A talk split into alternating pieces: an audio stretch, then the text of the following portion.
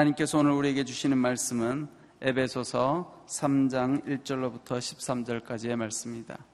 에베소서 3장 1절로부터 13절까지의 말씀을 한 절씩 교독하도록 하겠습니다.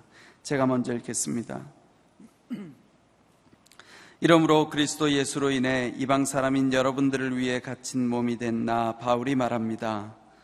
여러분은 분명히 여러분을 위해 내게 주신 하나님의 은혜의 경륜에 대해 들었을 것입니다. 내가 이미 간략하게 기록한 것과 같이 하나님께서는 그 비밀을 내게 계시로 알려 주셨습니다. 여러분이 그것을 읽어보면 내가 그리스도의 비밀을 깨달았다는 것을 알 수 있을 것입니다. 그 비밀은 지나간 다른 세대에서는 사람의 아들들에게 알려주시지 않았지만 지금은 성령 안에서 사도들과 예언자들에게 계시해 주셨습니다. 그 비밀은 이방 사람들도 복음을 통해 그리스도 예수 안에서 함께 상속자들이 되고 함께 지체들이 되고 함께 약속의 참여자들이 되는 것입니다. 하나님의 능력의 역사하심으로 인해 내게 주신 하나님의 은혜의 선물을 따라 내가 일꾼이 됐습니다. 모든 성도들 가운데 가장 작은 사람보다 더 작은 내게 이 은혜를 주신 것은 헤아릴 수 없는 그리스도의 풍성함을 이방 사람들에게 전하게 하시고 만물을 창조하신 하나님 안에 영원 전부터 감추어져 온 비밀의 경륜이 어떠한지 모든 사람에게 드러내시기 위함입니다.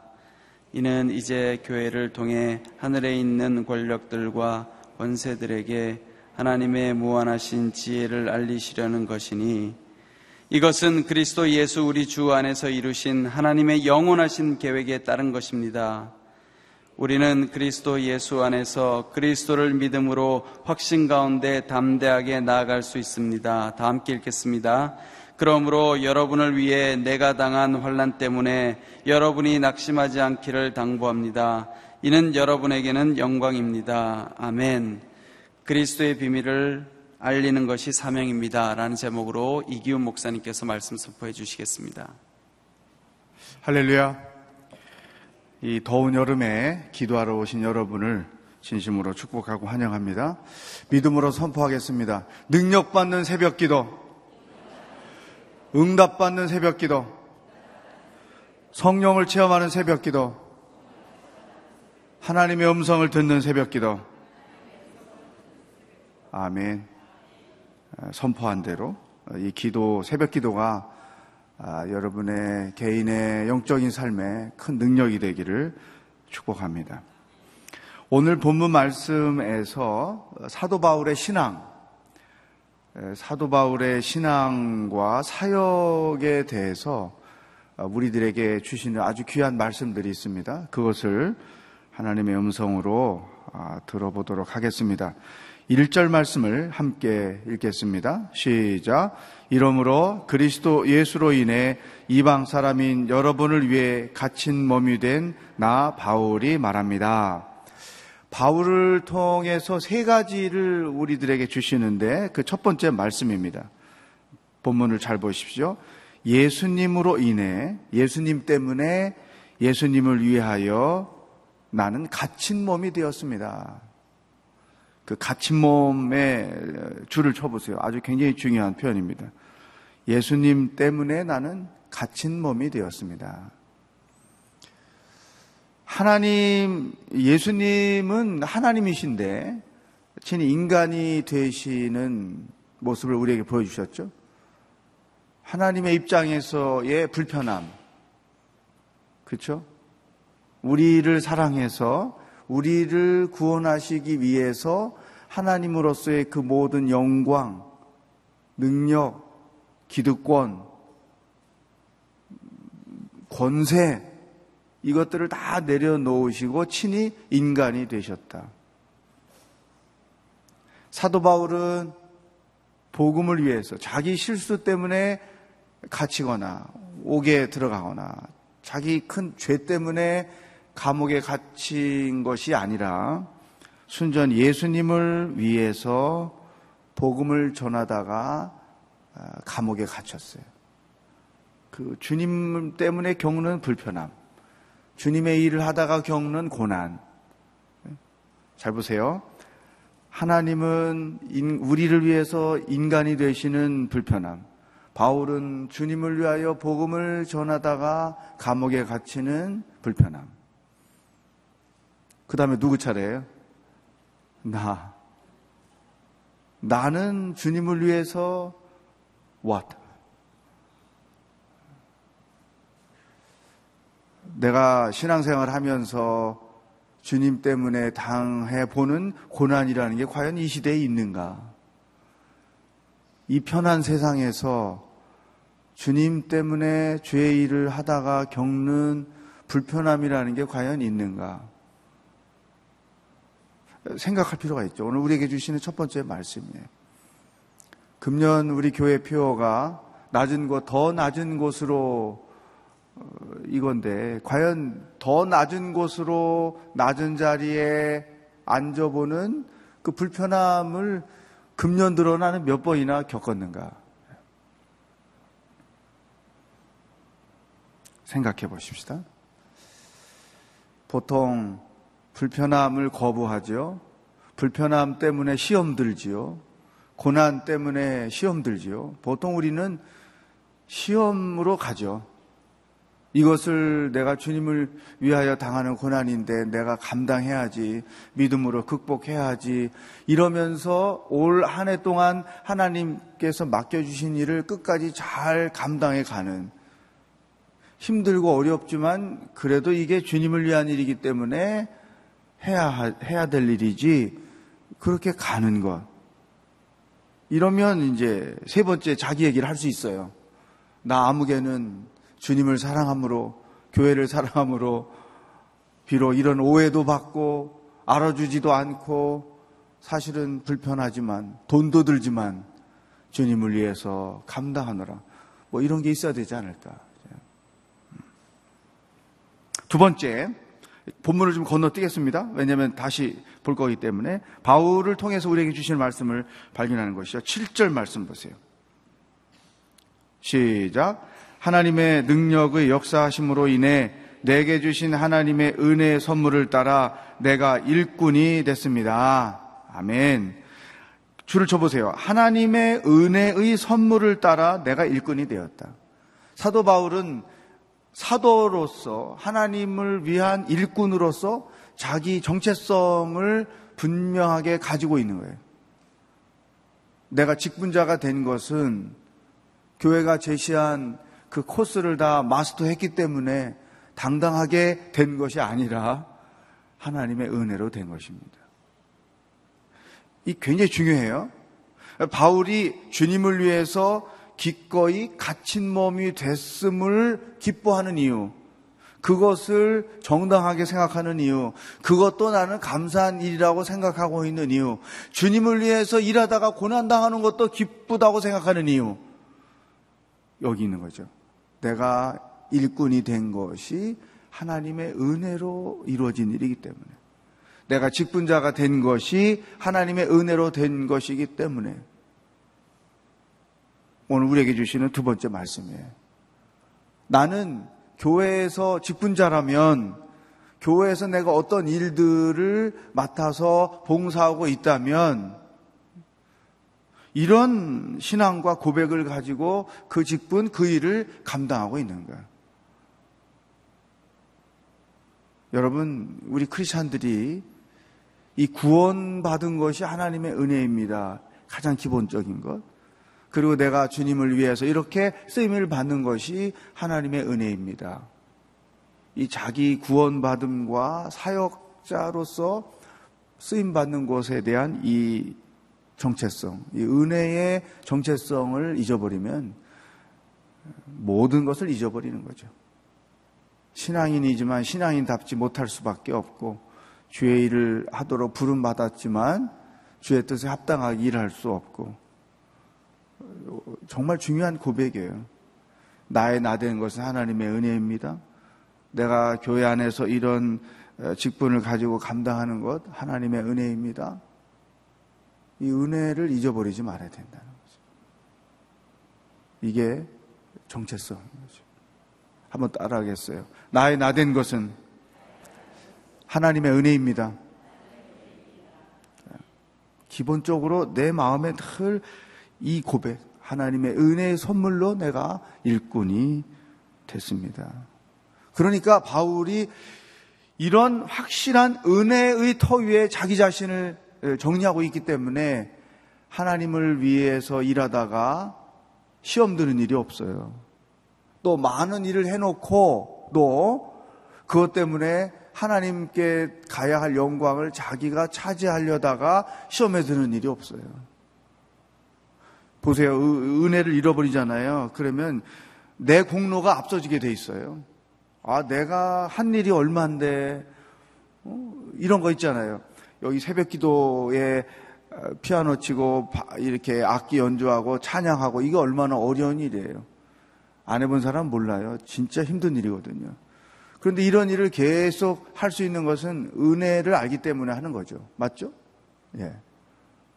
근데 이거 은혜 잃어버리잖아요. 살다가 무슨 어려움이 생겼어. 그러면 하나님 앞에 이렇게 얘기해요. 하나님 내가 새벽 기도 찬양하고 반주하기를 몇 년째인데 이럴 수가 있습니까? 이렇게 나가는 거죠. 하나님께 대해서. 은혜를 잃어버리면 이렇게 가는 거죠. 바울이 이렇게 평생 사역하다가 시험 당할 때마다 하나님 이럴 수가 있습니까? 엘리야는 너무 힘드니까 차라리 죽, 죽었으면 좋겠다고 이렇게까지 깊은 경험을 했지만 사도 바울을 보세요. 은혜에 사로잡혀 있다 보니까 고난도 기쁘게 감당할 수 있고 어려운 일도 기쁘게 감당할 수 있고 시험이 시험이 되지 않고 고난이 고난이 되지 않는다는 것이죠. 이게 은혜의 힘이에요. 그래서 그가 쓴 편지 곳곳에 이 은혜라는 용어를 많이 사용했던 것이죠. 자기 신앙 고백적으로 그 용어를 사용할 수 있었던 것이죠. 세 번째, 8절을 보십시오. 자기가 받은 직분에 대한 정체성을 분명히 갖고 있었습니다. 세 번째, 8절, 9절 시작. 모든 성도들 가운데 가장 작은 사람보다 더 작은 내게 이 은혜를 주신 것은 헤아릴 수 없는 그리스도의 풍성함을 이방 사람들에게 전하게 하시고 만물을 창조하신 하나님 안에 영원 전부터 감춰져 온 비밀의 경륜이 어떠한지 모든 사람에게 드러내시기 위함입니다. 바울은 사명감을 분명히 알았어요. 사도라고 하는 직분에 대한 정체성도 분명히 있었고 동시에 내게 그런 직분을 주신 것은 나를 통해서 하나님이 이런 일을 하기 위해서입니다. 분명한 확신을 갖고 있었죠. 그게 뭐냐? 그리스도의 풍성함을 이방 사람들에게 전하는 것. 비밀의 경륜을 모든 사람들에게 나타내는 것. 이거를 쉽게 표현하면 예수 그리스도를 온 세상에 증거하는 것. 예수님이 구원자이십니다. 라는 사실을 증거하는 것. 자, 사명, 직분에 대한 하나님의 은혜를 분명히 알았고, 그리고 이런 직분을 주신 것은 그리스도를, 구원을, 복음을 모든 사람들에게 전하게 하기 위함이다. 여러분, 어, 교회 안에 직분을 갖고 계신 분들, 특히 이 부분에 있어서 분명하게 점검을 할 필요가 있습니다. 나는 직분에 합당하게 살고 있는가? 직분에 합당하게 사명을 감당하고 있는가? 아니면 명함을 갖고 있는 것인가요? 명함일 수 있잖아요, 명함. 나 오늘리교회 아무개 권사입니다. 아무개 집사입니다. 아무개 장로입니다. 아무개 목사입니다. 이 명함으로 사용하기 위하여 직분자가 되느냐? 아니면 바울의 고백처럼 이렇게 그리스도를 알리기 위해 쓰임 받기 위해서 그것들을 전하면서 살기 위해서 직분자가 되느냐? 우리가 원점으로 돌아가서 자기 자신을 돌아볼 필요가 있습니다. 오늘이 교회 은혜로운 교회입니다. 훌륭한 교회입니다. 한국 교회적으로 사명을 갖고 있는 교회입니다. 그래서 오늘의 교회라고 하는 것에 대한 이 자랑스러움이 저에게도 있습니다. 동시에 이런 하나님 이 시대에 쓰시고자 세우신 교회의 직분자로서 나는 합당하게 그 일을 직분에 합당한 사명을 감당하고 있는가. 오늘 우리에게 주시는 세 번째 말씀이죠. 바울이 평생 이 세 가지의 분명한 정리를 하고 사역을 했어요. 죽을 때까지 사역을 했어요. 그 다음에 이제 2절부터 6절까지 보면 이런 단어들이 나옵니다. 2절 보십시오. 2절 시작. 여러분은 분명히 여러분을 위해 내게 주신 하나님의 은혜의 경륜에 대해 들었을 것입니다. 2절의 그 은혜의 경륜에 한번 줄을 쳐보세요. 그리고 9절에서 우리가 읽었던 비밀의 경륜 이런 표현이 있어요. 이 은혜의 경륜, 비밀의 경륜이라는 게 무슨 뜻이냐? 그 다음에 3절 보면 알려주셨습니다. 4절에 단어 있어요. 똑같은 단어. 그리스도의 비밀. 비밀에 줄을 쳐보세요. 5절 또 그 비밀은 비밀을 줄 치세요. 6절 그 비밀은 비밀 비밀 비밀 나오죠. 이게 은혜의 경륜, 비밀의 경륜, 비밀 이런 게 다 같은 뜻인데 같은 의미를 포함하고 있는데 이 은혜의 경륜이라는 표현이 뭐냐? 구원받는 방법이에요. 구원받는 방법이 구약 시대에는 이스라엘 사람들에게는 율법을 행함으로 가능하다. 이렇게 믿었고 그렇게 이해했고 그래서 완전한 행위를 통해서 구원을 얻기 위해 십계명을 어, 지키는 거죠. 그, 그 십계명을 더 완벽하게 지키기 위해서 365가지의 행동 강령을 만들어서 십계명을 지키며 살려고 했던 것이죠. 근데 그게 가능합니까? 10가지 지키기도 힘든데 그거를 30, 365가지로 쪼개가지고 더 잘 지키겠다고 놨으니 이거 얼마나 불가능해요. 왜 비밀이라고 설명을 하셨느냐?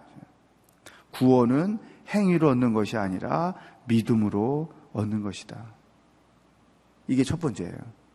그 비밀. 왜 비밀로 표현했느냐? 이스라엘 모든 사람들이 행위로 구원을 얻는다고 알고 믿고 있고, 그래서 그렇게 구원을 얻으려고 애를 쓰고 애를 쓰고 있는 거예요. 근데 비밀이라는 건 감춰져 있는 거잖아요. 구원은 행위로 얻는 것이 아니라 믿음으로 얻는 것임을 그들이 모르고 있고, 그들에게는 감춰져 있던 것이죠. 그래서 사도 바울이 그것을 이미 여러분이 어제 2장에서 다 그 설명을 했단 말이죠. 구원 받기 전에 우리는 허물과 죄로 죽었던 사람인데 그 크신 사랑으로 인해 은혜로 인해 구원을 얻었다. 구원을 얻어서 이제 하나님과 우리는 가깝게 되었다. 이절이 그거를 잘 설명해 놨잖아요. 구원받기 전과 받은 이후에 나, 구원 얻는 방법, 구원 얻게 된 결과. 이게 은혜의 경륜 비밀이었던 거예요. 어쨌든 구원은 행위로 얻는 것이 아니라 믿음으로 얻는 것이다. 두 번째, 이제 이스라엘 사람들의 입장에서 이걸 쓴 거기 때문에 어, 오늘 우리는 현실감이 없지만 이 당시는 이 굉장히 중요했던 설명이었던 것이죠. 왜냐하면 그 6절 보세요. 6절. 시작. 그 비밀은 이방 사람들도 복음을 통해 그리스도 예수 안에서 함께 상속자들이 되고 함께 지체들이 되고 함께 약속의 참여자들이 되는 것입니다. 아멘. 이스라엘 사람들은 구원은 이스라엘 사람들만 얻는 거지 우리 같은 이방인은 얻는 것이 아니다. 이 생각하고 있었어요. 더 재미난 것은 예루살렘 교회 우리가 모델로 삼고 있는 사도행전적 그 교회 그 교회가 처음 세워졌을 때에도 예수님의 제자들도 예수님의 구원은 유대인들만을 위한 것이지 이방인들을 위한 것이라고는 생각 안 했어요.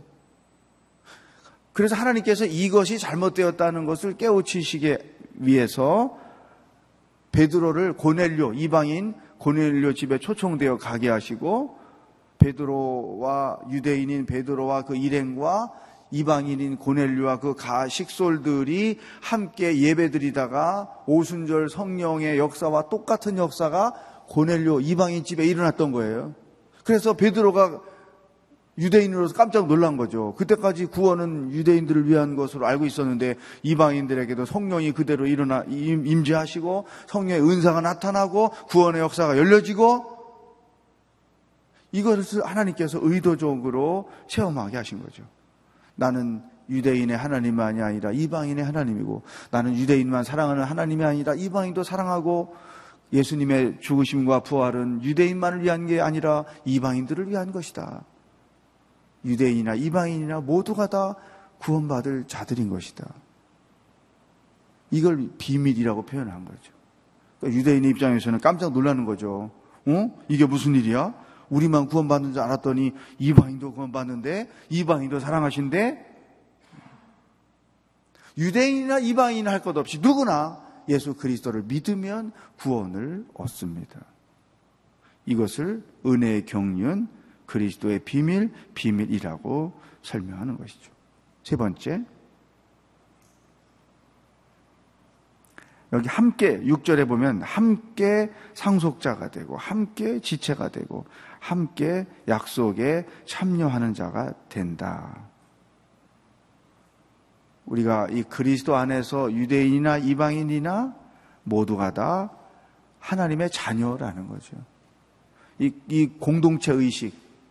오늘 우리 교회 안에서 이 의식이 굉장히 중요한 거죠. 공동체 의식. 서로 모르고 서로 알고 상관없이 우리는 다 그리스도 안에서 그리스도의 한 몸을 이루는 지체입니다. 여기 이 표현이 참 굉장히 은혜로워요. 상속자다. 약속에 참여할 자들이다. 지체다 하는 거죠. 그러니까 이 교회 안에서 아는 사람하고 안녕하세요 인사하지만 모르는 사람하고도 이렇게 인사하는 거. 이게 다 어색하지만 사실은 우리가 다 한 식구입니다. 이런 의미인 것이죠. 그래서 이 사랑이 많은 교회와 사랑이 없는 교회의 차이점이 뭐냐?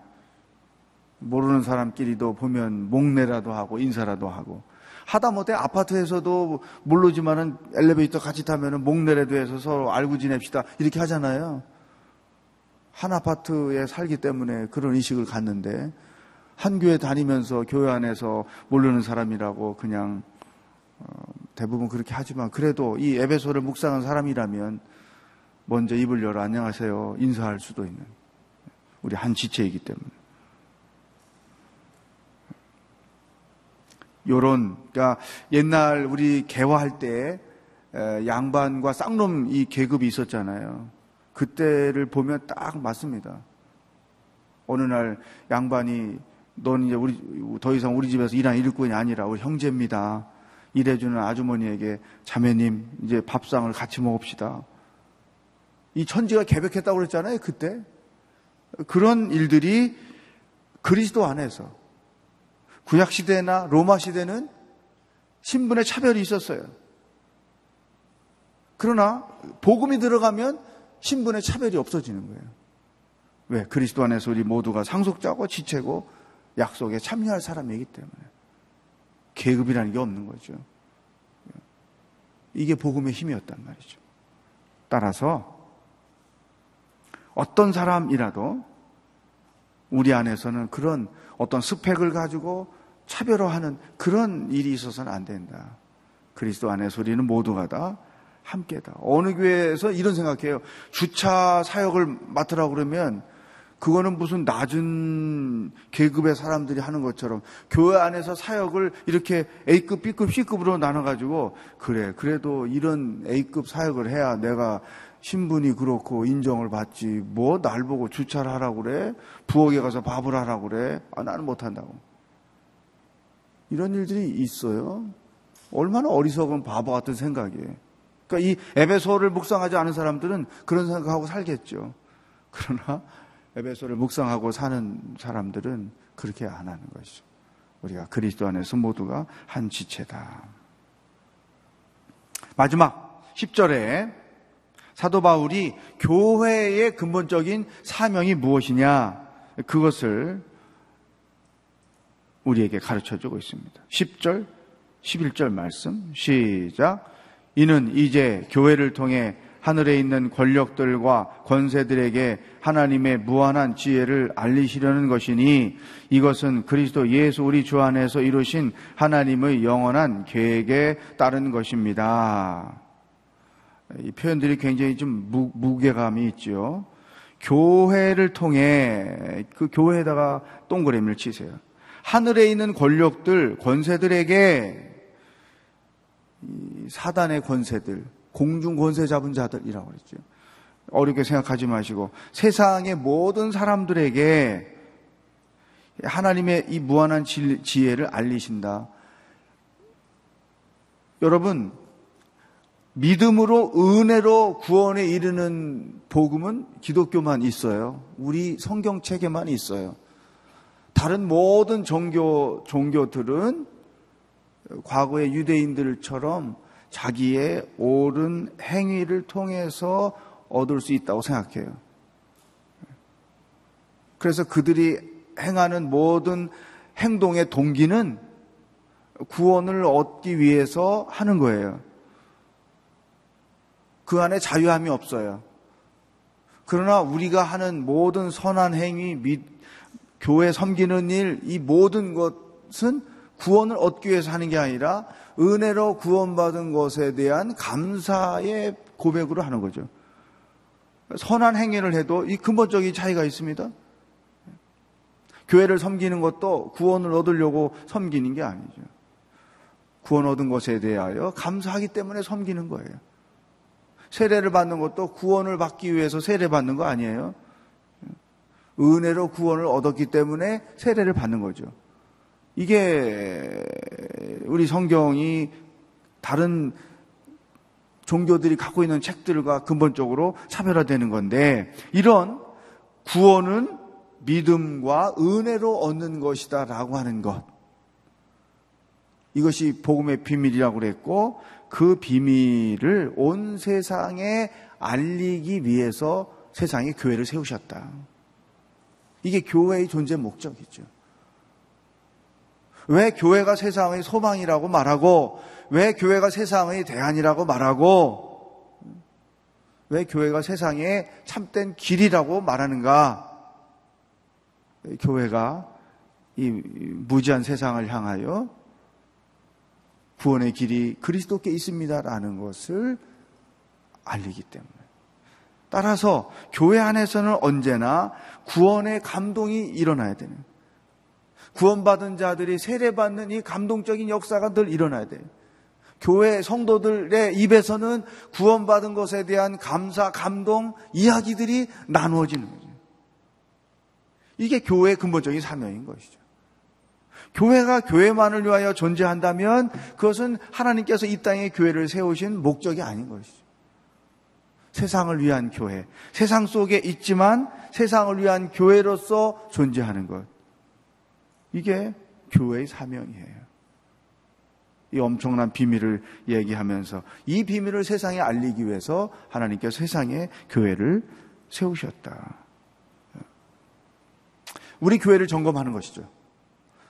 누구든지 이 생명의 삶을 가지고 이 에베소서 말씀을 묵상하는 분이라면 세계 어느 곳에 있든지 우리 교회는 교회로서 사명을 올바로 알고 있고 감당하고 있는가? 구원의, 구원의 문이, 축복의 문이, 생명의 문이 세상을 향하여 열려져 있는가? 아니면 우리들만을 위하여 닫혀져 있는가? 그러나 여기까지만 생각하면 안 되죠. 교회가 누구예요? 우리 자신이 교회잖아요. 그렇죠? 하 목사님께서 우리에게 가르쳐 주신 그 위대한 진리 중에 하나죠. 내가 교회입니다. 그렇다면 나는 생활 현장 속에서 구원의 역할을 온전히 감당하고 있는가? 집안에서든 가문에서든 직장에서든 취미생활 하는 데서든 내가 있는 그곳에서 나로 인하여 구원이 보여지고 있는가? 구원이 소개되고 있는가? 구원이 알려지고 있는가? 도대체 내 삶은 구원과 관계가 있는가? 이걸 점검해야 되는 거죠. 기본적으로는 내가 먼저 구원받고 구원의 은혜를 경험하면서 살고 2차적으로는 주님이 나를 교회로 세우신 목적대로 나를 만나는 사람들이 나로 인해서 구원의 은혜 안에 들어가고 있는가. 빈자리에다 써놓으세요. 교회의 사명, 곧 나의 사명이다.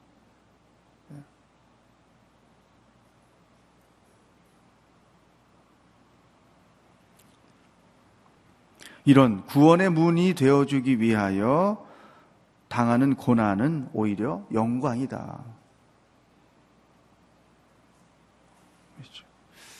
자, 오늘 바울 사도를 통해서 우리에게 주시는 몇 가지 중요한 말씀들이 있었습니다. 이 말씀을 붙잡고 어, 오늘도 하루를 은혜 아래 살기를 축복합니다. 주님을 위해서 나는 불편함을 겪는 것이 무엇이 있는가? 내가 직분자가 된 것이 하나님의 은혜라고 분명한 인식과 고백이 있는가? 나를 직분자로 세우신 것은 하나님께서 사명을 감당케 하기 위한 것인데 그 사명을 내가 온전히 감당하고 있는가? 나는 교회로서 기능을 바르게 감당하고 있는가? 이것을 오늘 붙잡고 어, 기도하며 나가면 좋겠습니다. 다 같이 말씀을 기도 제목으로 해서 하나님께 기도하며 나가도록 하겠습니다. 하나님 아버지, 오늘 아침에도 저희들에게 사도 바울을 통하여 내가 누구이며 내가 직분자로서 어떻게 하나님의 사명을 감당하며 살아야 하는지 우리들에게 그와 같은 것들을 온전히 알려주시고 깨우쳐 주셔서 감사합니다. 주님을 위해서 겪는 불편함이 내게 있는가? 교회를 섬기다가 어려움 당할 때 이것이 다 하나님을 위한 일이지 그런 고백이 있는가?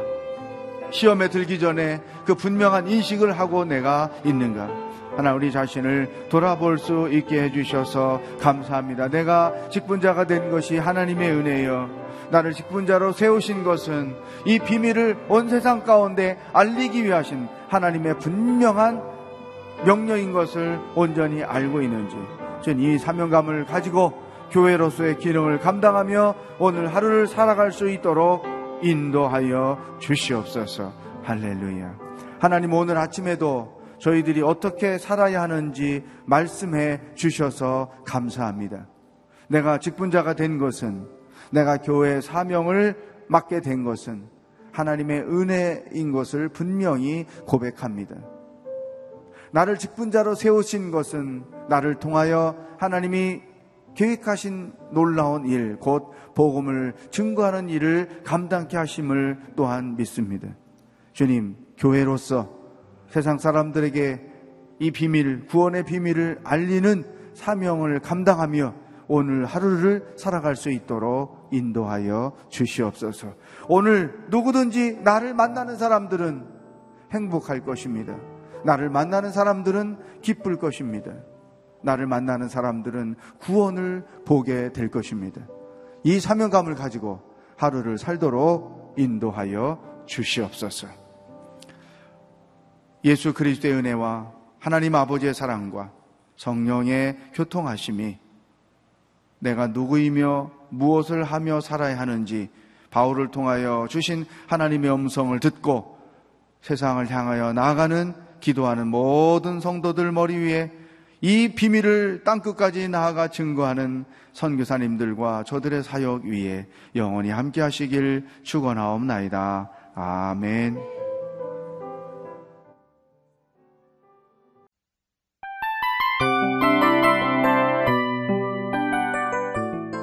이 프로그램은 청취자 여러분의 소중한 후원으로 제작됩니다.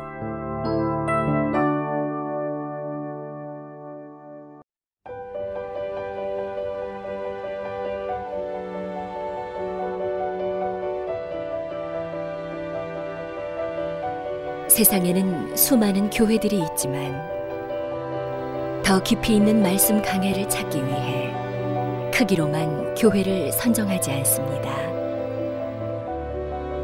보다 좋은 영적 콘텐츠를 더 많이 나누기 위해 방송비를 받지 않습니다. 1년 365일 복음만 전하고 싶어서 우리는 광고를 하지 않습니다. 온누리의 복음을 땅끝까지 CGN TV와 함께 땅끝 성교사가 되주세요